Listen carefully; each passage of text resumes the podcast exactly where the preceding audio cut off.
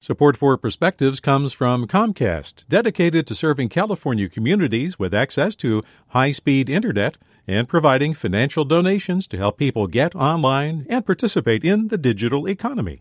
More at california.comcast.com. Hey, it's Avery Trufelman, host of Articles of Interest. And I've got to say, I've been a fan of KQED ever since I was a little kid and I would come out to San Francisco to visit my grandma. It was just what we'd always turn on every time we got in the car, every time we were making dinner and turning on the radio. Was always KQED.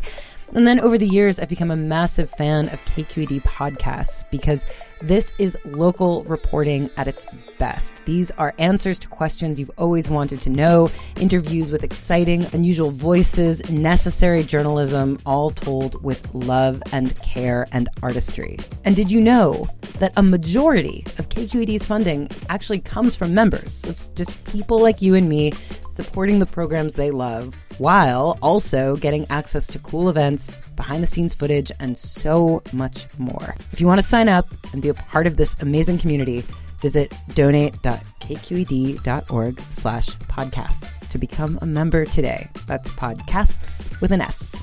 Thank you for listening and thank you for your support. From KQED.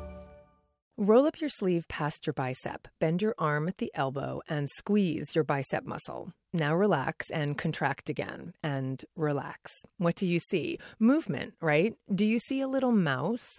Well, some anatomists did when the word muscle was coined. It comes from the Latin word musculus, meaning little mouse, named such because the movement of a muscle is reminiscent of a little mouse moving under a blanket. In fact, a number of terms for our anatomy have animals hiding within.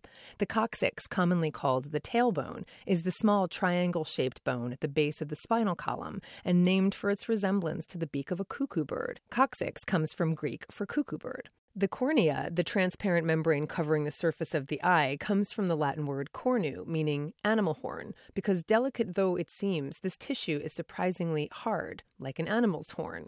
Another anatomy term comes from cornu, keratin, the tough protein that is the main structural component of hair, nails, hooves, claws, feathers, beaks, and horns.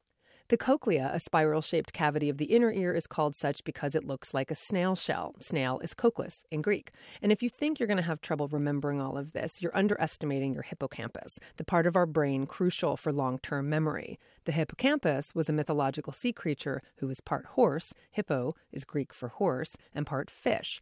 An Italian anatomist thought this area was suggestive of the curves of the hippocampus's tail, and so it was named. We also have a few less scientific terms for parts of our anatomy inspired by animals cowlick, dewlap, crow's feet, buck teeth, hare lip, goatee, ponytail, and pigtails. These and many more animal related terms reflect how deeply rooted animals are in our consciousness, in our history, in our lives, and deep in our animal bones. With a perspective, this is Colleen Patrick Goudreau. Support for Perspectives comes from Lieff Cabraser, Heimann, and Bernstein, seeking justice for the injured, victims of fraud, whistleblowers, employees, and investors in the Bay Area and nationally for over four decades. Online at lchb.com. Support for Perspectives comes from Comcast, dedicated to serving California communities with access to high speed internet and providing financial donations to help people get online and participate in the digital economy. More at california.comcast.com. Hi there, I'm Rund Abdelfatah from Throughline. If you're listening to this podcast, you know that KQED produces exceptional storytelling that keeps you informed, inspired, and entertained.